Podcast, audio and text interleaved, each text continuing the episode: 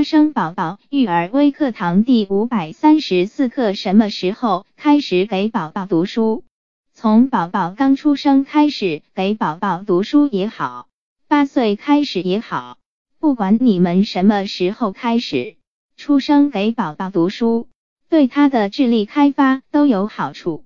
读书最大的好处之一是让你的宝宝有机会学习新词汇和新想法。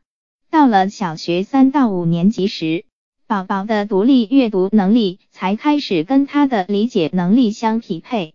因此，爸爸妈妈可以通过给宝宝读书，让宝宝接触平时无法接触的新想法、新概念和新词汇。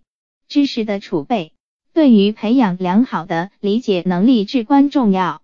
每次给宝宝读故事时，你可以给你的宝宝介绍一种新的概念，或是谈论某个字的意思，这就像是在给宝宝的理解力存折里又加了一笔存款。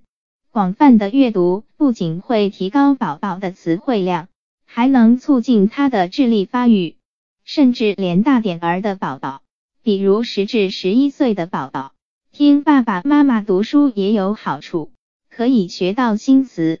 当你出生给宝宝读书时，要给你的宝宝解释他不知道的词，告诉他这个词的同义词和反义词，举例说明这个词还可以在什么语境下使用，并说些相关的词。如果你们经常开车出行，不妨买有配套 CD 的书，让专业人士来讲故事，但是你们要一起听。这样就可以谈论听过的内容了。